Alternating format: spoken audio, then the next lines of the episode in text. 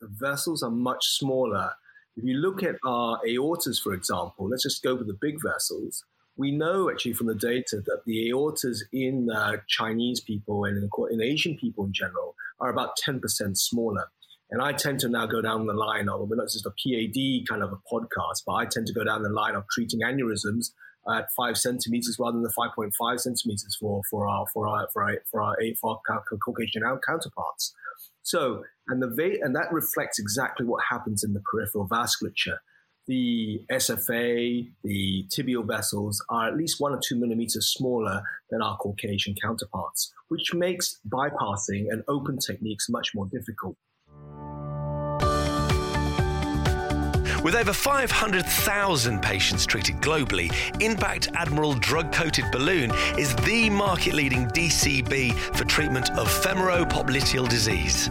Learn more about how seventy-five percent of patients with P A D remain intervention-free for up to five years with Impact Admiral D C B by visiting medtronic.eu forward slash five-year DCB.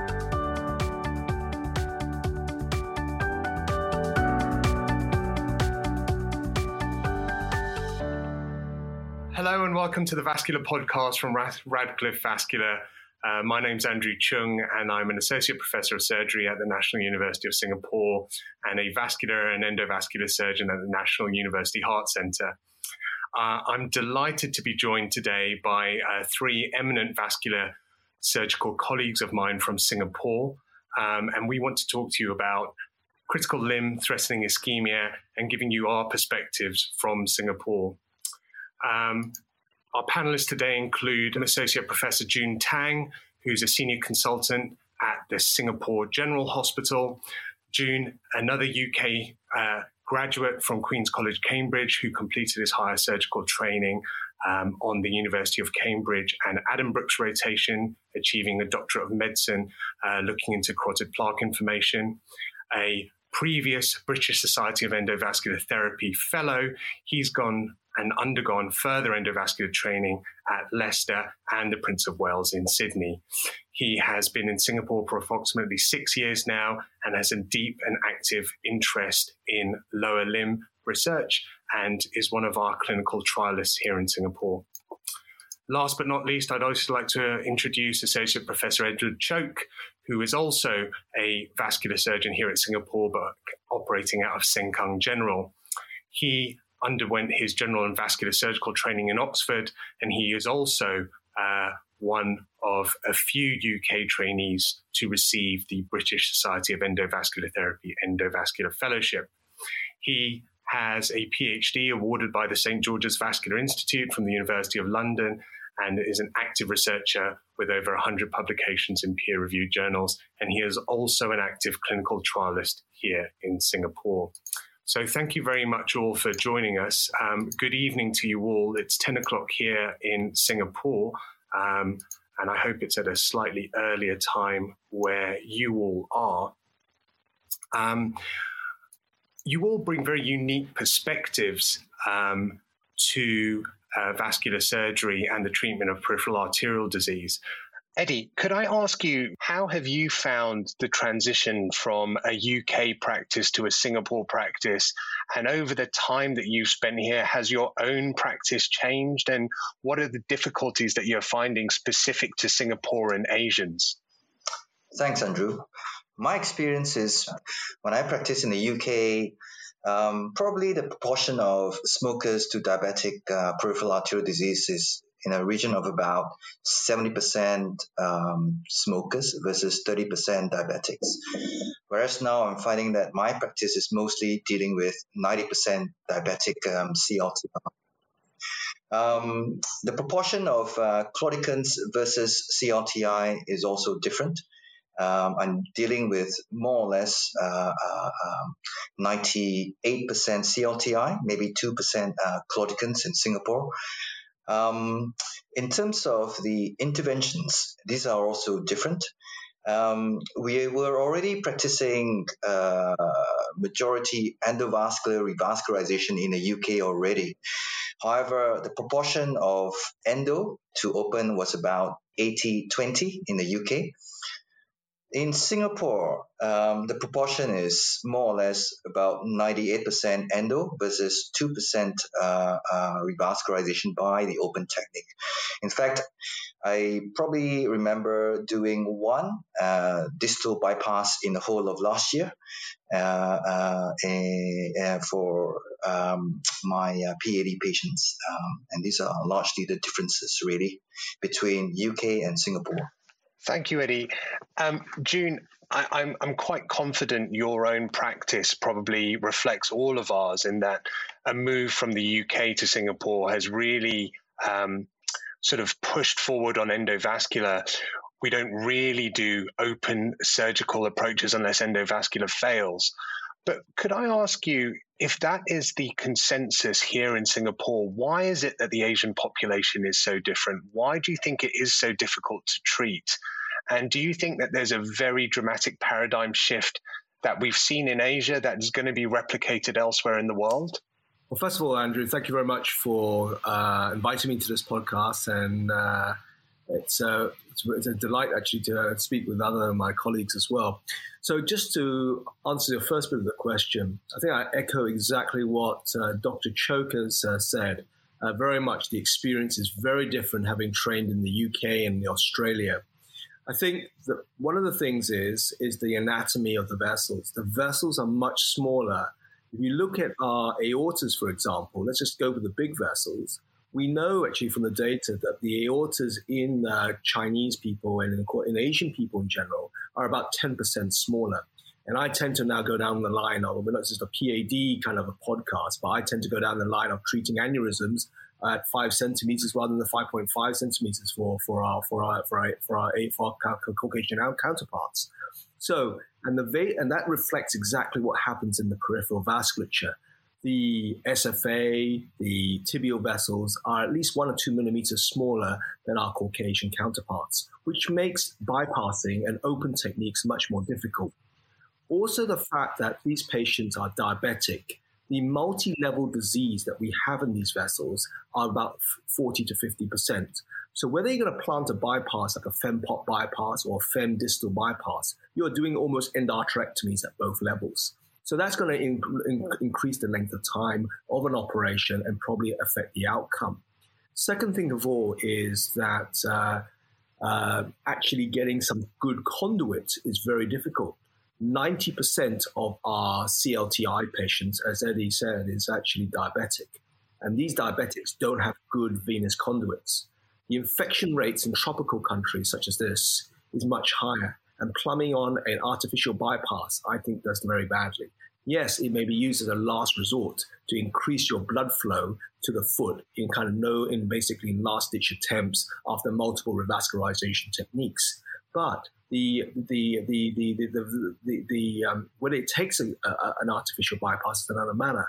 But the infection rates are much higher, and blowouts are much higher. And I found that when I first started, I must say, when I first started about eight years ago, I tended to do about ten bypasses a year. That's almost gone to zero because I can do. We can almost cross any any lesion now more than ninety-eight percent of the times using the more complex techniques.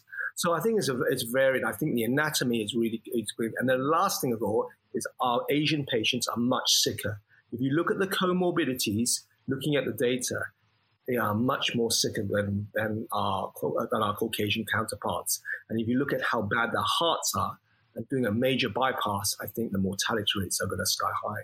So that's one of the reasons why we use more of a minimal footprint, such as using low, such as these endovascular techniques to get ourselves out of trouble. But I think patients want that too. As well. Thank you, June. That's a, a really nice summary of um, some of the problems that we're all facing here in Singapore. Um, and so uh, this segues quite nicely onto the next thing I really want to discuss. So we, we've all agreed that an endovascular first strategy, for all the reasons that everyone's mentioned, is clearly the way that Singaporean vascular surgeons and our colleagues have decided to treat our patients, and we think it's for the best. But we will all um, realize and recognize Katsanos's um, very interesting meta-analysis on the Paclitaxel controversy. And I just wanted to know what people's thoughts were in the setting of an endovascular first, first approach to lower limb revascularization. What does the paclitaxel data really mean to all of us now? And how has it impacted on your practices and your choices and how you approach um, a lower limb revascularization? Eddie, could I could I ask, could I start with you? Thanks, Andrew. Um, when you talk about paclitaxel-coated balloons, um, we need to talk about two things.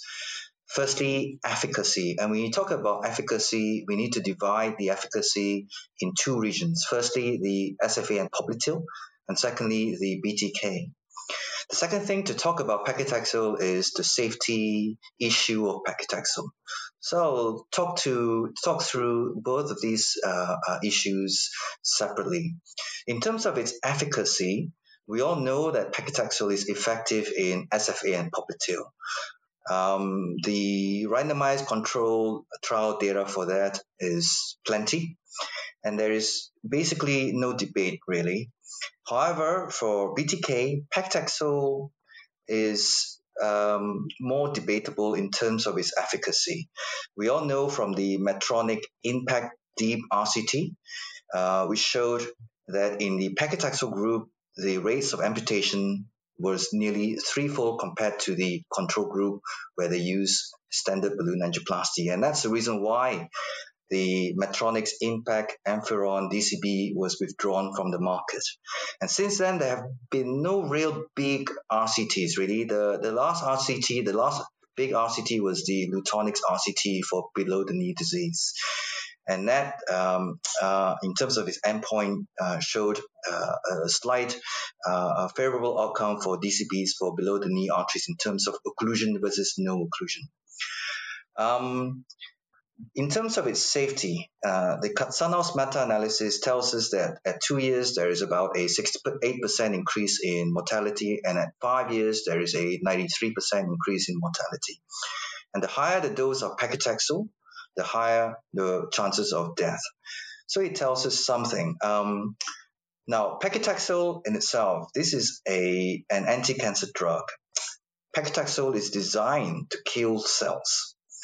Um, I'm not sure if uh, uh, uh, many people uh, realize this, but paclitaxel was originally derived from the yew tree. And the yew tree is also nicknamed as the tree of death. Every part of the tree is poisonous. Um, except for the red arrow. And even then, uh, the seed within the red arrow is also poisonous. And in the olden times, people used to commit suicide by eating pieces of the yew tree.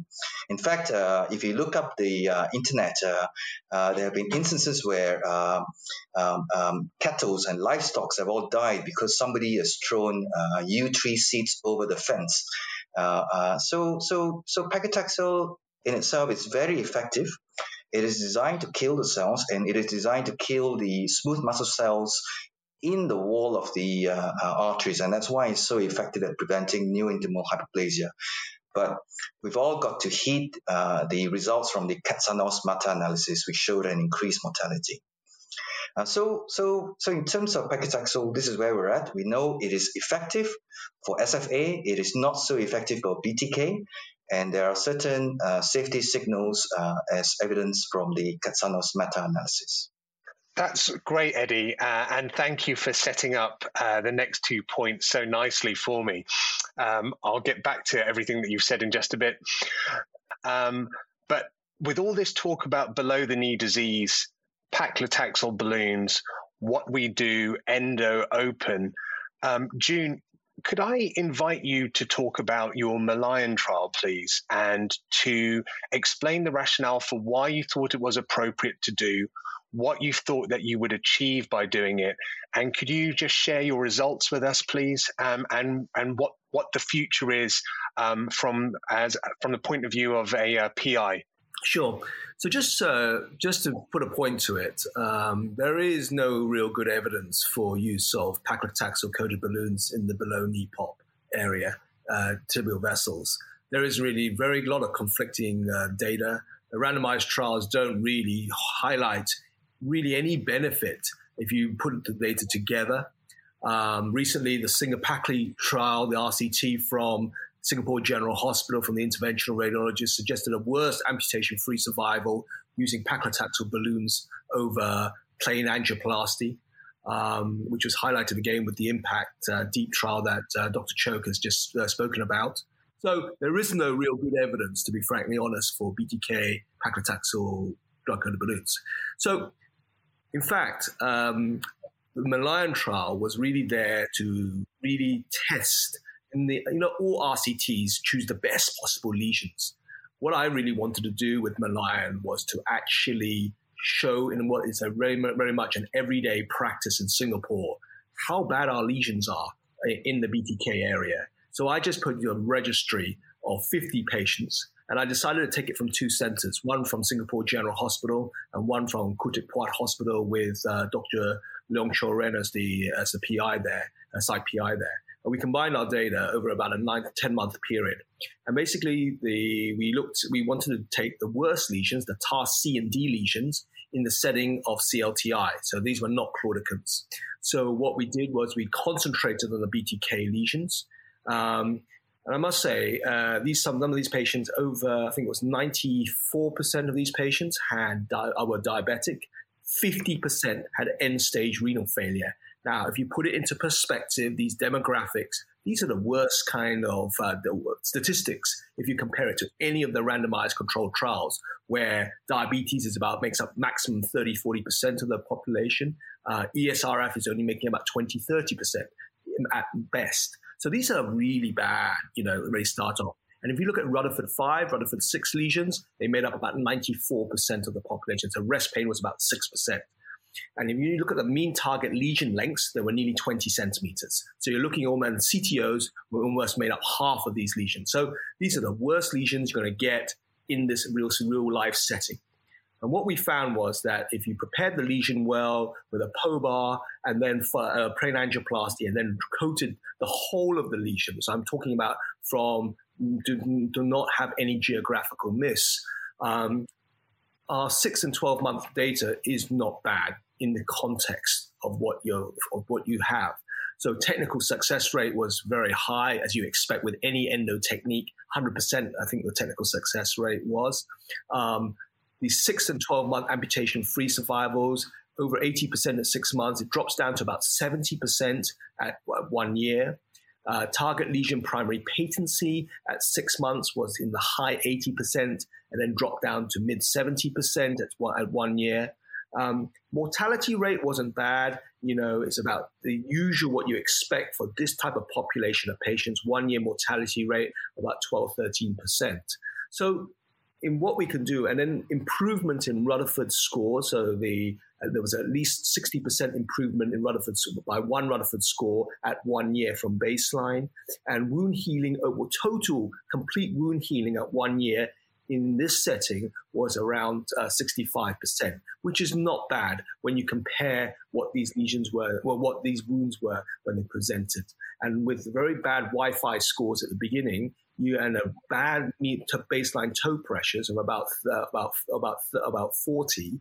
You know, you it, those those kind of results are real real world data, and you don't see those in the randomized trials.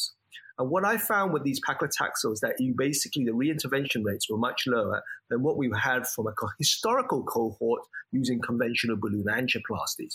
But what I really think actually is may not well be drug. I think it's the way you, you prepare the lesion and actually angioplasty those long C T Os um, and how you you you can keep up the balloon. Some of the te- newer techniques of keeping the balloon up longer, using long balloons, using high pressure, non-compliant balloons, using specialist balloons if you have problems like cutting balloons to make sure you face the lesion properly. I think those are things that are very important, and the drug really only adds to it to prevent the neo-intimal hyperplasia that occurs towards about thirty, thirty, or thirty days onwards. So actually, to do all the lead problems with restenosis, your drug only really deals with um, uh, uh, uh, neo-intimal hyperplasia and not recoil. So I'm I'm pretty happy with it, but the question is, we could do better. Choong, thank you for that that summary. Um, there's a there's a few things that immediately spring to mind um, when I, I saw the data and I've heard you now talk. Um, two things really. With such a preponderance of diabetics and end-stage renal failure, we know that the below-the-knee disease is probably mostly calcified disease. Um, and so it really goes to the last points that you were making. When you're preparing these lesions, um, these drug-coated balloons require a much pro- a longer prolonged inflation time as per their I F U to deliver the drug. So do you not, do you, is there, I know you'll never be un- able to unpick this, but how much of the drug really has an effect on this as opposed to just treating these um, long segment lesions with newer long balloons, as you said, prolonged inflation time, uh, non-compliant balloons? You kind of mentioned all of those things. How much do you think neointimal hyperplasia um, really plays a part in the below-the-knee um, vasculature? That's a very good question. Um, I don't think anyone can answer that question truthfully, to be frankly honest. Um, yes, calcium, they say, is a barrier for drug absorption. How much truth, truth to that is I don't really know. If you look at some of the data that's coming out now uh, from the look at BioLux P three using the Passeo eighteen Lux Paclitaxel balloon, you look at the calcification rates in the B T K area, they're very high. Moderate to severe calcification was nearly two-thirds, but they're still getting very good results of uh, low target lesion revascularization rates. Even our local data using the Passeo eighteen Lux balloon, you know, our reinterventions are very low despite, you know, seventy percent having severe calcification of their B T K vessels. So I am not sure how much that really holds true. What I think neointimal hyperplasia really kicks in at about one month, follow after one month. So if your if your reintervention rates are before one month, I think there's a recall element or having not effaced the lesion properly or just very bad recoil disease. So I don't think neointimal hyperplasia plays all much of a role. If you look at the, some of the data with just P O B A R below the knee, and we've achieved rates using high-pressure non-compliant balloon rates of over seventy percent at one year. And then if drug only adds about ten percent, which in some of the data it does show in a lot of studies to about eighty percent, there must be a, there must be more than just rec- recoil or just more than neointimal hyperplasia at work here to actually only get that extra benefit from drug. Thanks, Choong. And just very quickly, you've got a long segment below the knee C T O. You've got it open. You've P O B A'd it. You've drugged it. You've done whatever you need to do. It looks beautiful in angio. Wound is healing. What is your post-operative uh, antiplatelet and anticoagulation regimen of choice and why? So when you've given uh, drug, uh, drug uh, coating to any peripheral vasculature vessel, whatever, Um, normally what I do is I do I do a dual antiplatelet therapy, that is with aspirin and with Plavix or clopidogrel for three months. The data there is probably level two C evidence. It's not great evidence for that, but I just I, I prefer that because there's just a slightly higher risk of early uh, thrombosis rates of those vessels. So we use that kind of regimen. But I've actually gone away from that, become more selective, whereby I even actually put patients on uh, an antiplatelet agent and a low-dose antithrombotic, uh, uh, uh, um, uh, like Xarelto, two point five milligrams B D. We have that here at S G H on the pharmacy. And I look at them, and especially I do that in multi-level segments, especially if I think there's going to be an early chance of recall or uh, early thrombosis rates. And I think for E S R F, I think there's subpopulations of patients, those with bad hearts, with congestive heart disease or cardiomyopathy, and those with E S R F, I would actually put them on that kind of regime. So I think you need a bit more than aspirin, uh, but what exactly? There's not enough evidence to suggest which one. Thank you. And I just want to stick with um, below-the-knee disease. Um, Thank you both um, for your insights on it. And thank you, Choong, particularly for your your really encouraging trial data. Um, but a lot of that is, is surrounding sort of still paclitaxel. And I wanted to frame this conversation um, earlier on, specifically talking about the paclitaxel controversy and what it all means, um, knowing full well that then we would go on to talking about below-the-knee disease and, and, and further paclitaxel devices. Um, Eddie, Sirolimus, um, Could you tell us a little bit more about that, um, a little bit more about the work you're doing in that space, um, and where you see Sirolimus as a future technology, and particularly as it may apply to the below-the-knee um, vasculature? Um, thank you, Andrew. Um, I see Sirolimus as a potentially exciting alternative to paclitaxel for both uh, S F A and popliteal disease, and also for uh, B T K disease.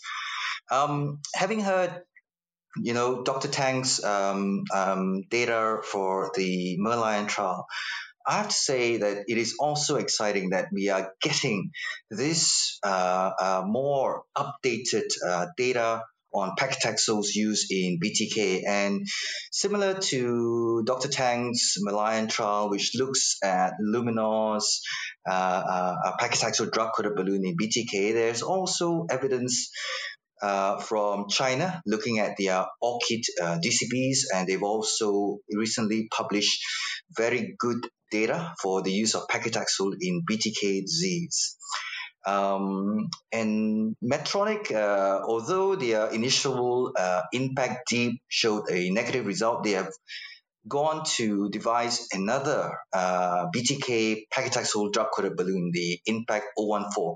And they've also recently reported very good outcomes for that for B T K disease. So, so, so the first thing to say is that paclitaxel may be coming back for B T K disease, and it is an exciting area to watch. Now, for me, Sirolimus has got certain advantages over paclitaxel. Um, the cardiologists have known this for many, many years, and they've moved on from using paclitaxel eluting stents to using Sirolimus eluting stents for the last fifteen years. And the reason for that is because, first of all, when they looked at the uh, meta-analysis of Sirolimus eluting stents versus paclitaxel eluting stents, they can see a very clear difference in superiority for their Sirolimus eluting stents in preventing uh, restenosis in terms of angiographic appearance, and also in terms of freedom from target lesion revascularization. And when they actually looked at the differences between Sirolimus and paclitaxel, Uh, Sirolimus has certain uh, superiority. Uh, uh, both will inhibit uh, uh, smooth muscle cell proliferation and endothelial cell proliferation. But in addition, Sirolimus also inhibits smooth muscle cell migration to a much greater degree than paclitaxel. As I mentioned earlier on, uh, paclitaxel was originally designed as an anti-cancer drug. It kills things. Whereas Sirolimus is an immunosuppressive drug, and that means it can prevent inflammation. And this is also evident. When they looked at the uh, uh, coronary arteries uh, uh, histology, they found much less inflammation in their Sirolimus, Sirolimus eluting stents. The third thing is with regards to the uh, differences in terms of the cytotoxic, uh, cytotoxic versus uh, cytostatic. So Sirolimus is cytostatic, which means it just prevents the cell uh, uh, cycle um, from, it arrests the cell cycle, uh, whereas uh, paclitaxel is cytotoxic. It prevents the cell from dividing, and at that point, it kills off the cells. So from that point of view, intuitively, you would think that Sirolimus is safer than paclitaxel.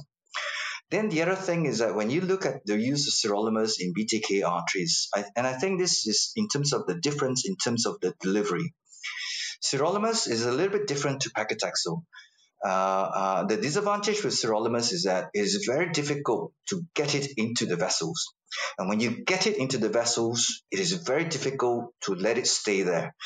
Paclitaxel is advantageous in that it is easier to get into the vessels, and when it gets to the vessels, it stays there much longer. And Medtronic has got data to prove that paclitaxel stays in there for as long as six months, and you could never get that with Sirolimus. And that has pushed the various industries to go on to develop much better ways of delivering uh, uh, drugs into the artery.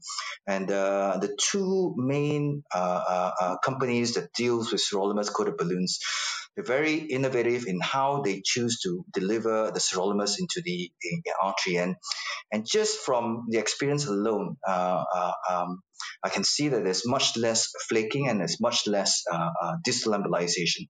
So when you're dealing with very small B T K arteries, that's an obvious advantage. So I see that as a as a real advantage in terms of using Sirolimus. Thank you. Um, Can you just tell me a little bit more about sirolimus as a compound itself and what its history is and what its um, safety profile is now? Because we're all very heightened and very concerned, and it would be very interesting to hear where its history is. And what we don't want as a vascular surgical community is to get excited about another compound, another drug, only to find five years down the line there is another meta-analysis that this time shows that there's a mortality signal with sirolimus. You know, it's obviously something that we're desperately trying to avoid because we do need these technologies. So maybe a little bit more about the, the compound, its history, and and where you think the future is going um, with um, uh, sirolimus balloons. Um, sirolimus was discovered uh, from a microorganism. It is uh, its other name is also rapamycin, and um, its use is mainly in uh, renal transplant. And we give sirolimus, tacrolimus to our patients mainly to prevent inflammation, as as and it is also used as a, a primarily an immunosuppression. It acts on the cell cycle. Uh, on the G one phase. So, uh, and this G one phase is when it stops the cell, it arrests the cell cycle at that point. So basically, it just puts the cell to sleep. So it doesn't kill off the cell, as opposed to paclitaxel, which kills off the cell entirely. So paclitaxel is extremely uh, uh, uh, effective from that point of view. So when you apply it into the intima and media, it will uh, kill off the smooth muscle cells and endothelial cells, and this is exactly what you want it to do. However, there's a potential for much more collateral damage because we know that a lot of the paclitaxel gets washed downstream, and we find them in other parts of the body, such as the myocardium, the lungs, and everywhere else. So from that point of view, it's potentially dangerous. Now, sirolimus as well, there will be some collateral damage. It will be uh, uh, also washed downstream to other parts of the body, but because it is primarily an an immunosuppressant, it doesn't cause, in my uh, uh, mind, as much damage to the, the body when you apply it. Thank you. So, Eddie, can I just ask you, therefore, in your practice now, are you routinely applying drug-coated balloons below the knee? If you are, what's your first choice? And after that, same question to you about your um, your sort of post-op medication regimen for your patients who've got these sort of long segment C T Os? Um, the answer to your question is yes. I do routinely apply uh, sirolimus coated balloons to both uh, S F A and popliteal disease, and also to below the knee disease. Um, however, not all cases. Uh, there are certain cases where sirolimus coated balloons or paclitaxel coated balloons, for that matter, I find do not work as well in uh, B T K disease. And these two scenarios are, number one, when there is a lot of calcification. I believe that it is harder for the drug to be transferred across very highly calcified arteries into the media and also to the adventitia. And secondly, for lesions which require sapphire, Uh, so when you require retrograde access, most of the time it is subintimal, and I find that in those areas, drug-coated balloons don't work as well. So in those two uh, scenarios, I may not apply drug-coated balloons. Um, the second question, what was the second question again, Andrew? Sorry. Just about how, what's your sort of antiplatelet and anticoagulation regimen after these patients? Um, antiplatelet uh, regime is dual antiplatelets with aspirin and clopidogrel for at least six months. Okay, thank you very much. And do you find uh, rivaroxaban has any role to play in your sort of current algorithm post-C T O angioplasty? I find that I've not got much experience with using rivaroxaban. Um, primarily, and I was discussing this with uh, Doctor Tang earlier on this afternoon, actually, uh, because our pharmacists, we haven't stocked up the low-dose uh, rivaroxaban two point five milligrams yet. That's a, that's a very fair point, and actually quite a difficult and can sometimes be unsurmountable challenge for some units. Um, thank you very much, everyone. We're coming close to the hour, so I'm just going to slowly wrap things up. Eddie, thank you very much for everything that you've uh, spoken on uh, thus far. Maybe just one or two minutes on where you see the future, what we're going to be doing in five years' time, and um, where you see our practice moving and changing towards. I think in um, five years' time, we're going to see a lot of new exciting technologies. And that's why I find our area or specialty to be highly um, exciting. Um, for B T K, um, I think we're very close to achieving um, an effective biological therapy, be it sirolimus or paclitaxel. I think uh, there will be more data coming out in the next uh, three to five years. And these are level one data, uh, randomized control trials. And secondly, we're also looking at uh, uh, stents for the use for B T K.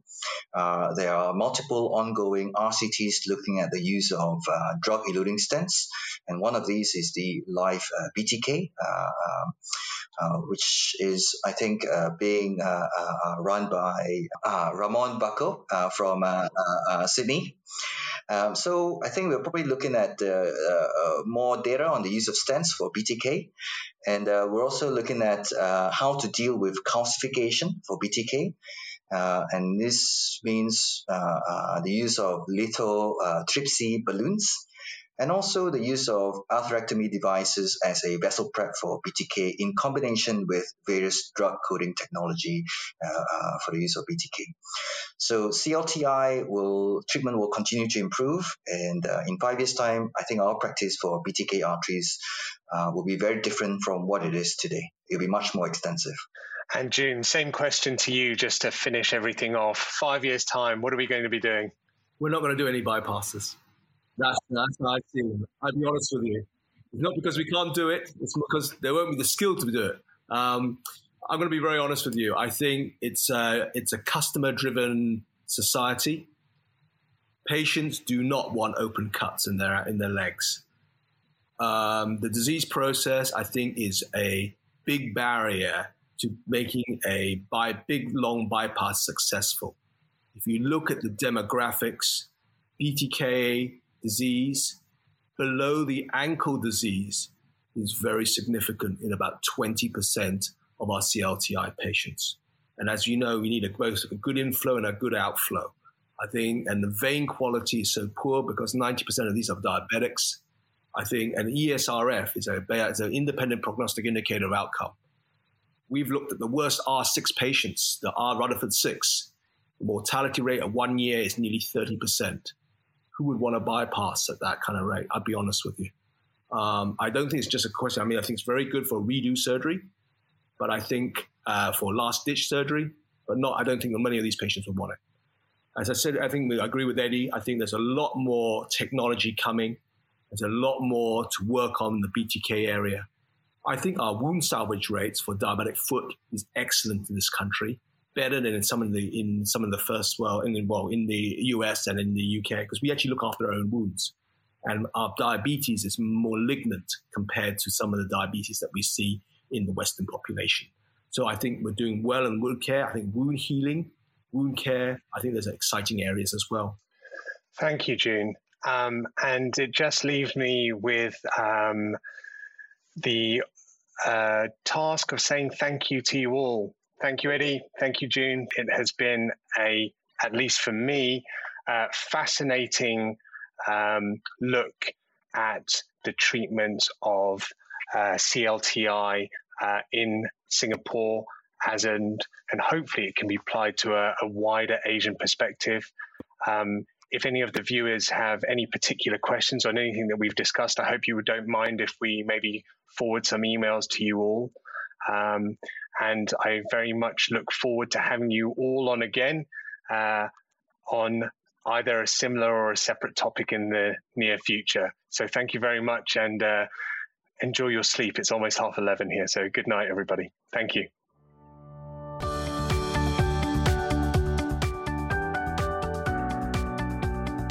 This podcast was brought to you by Radcliffe Vascular and is sponsored by Medtronic. To view the series, head to radcliffevascular.com forward slash vascular podcast. You can also find us on all well-known podcast platforms and follow us on Twitter at Radcliffe Vascu. Thanks for listening.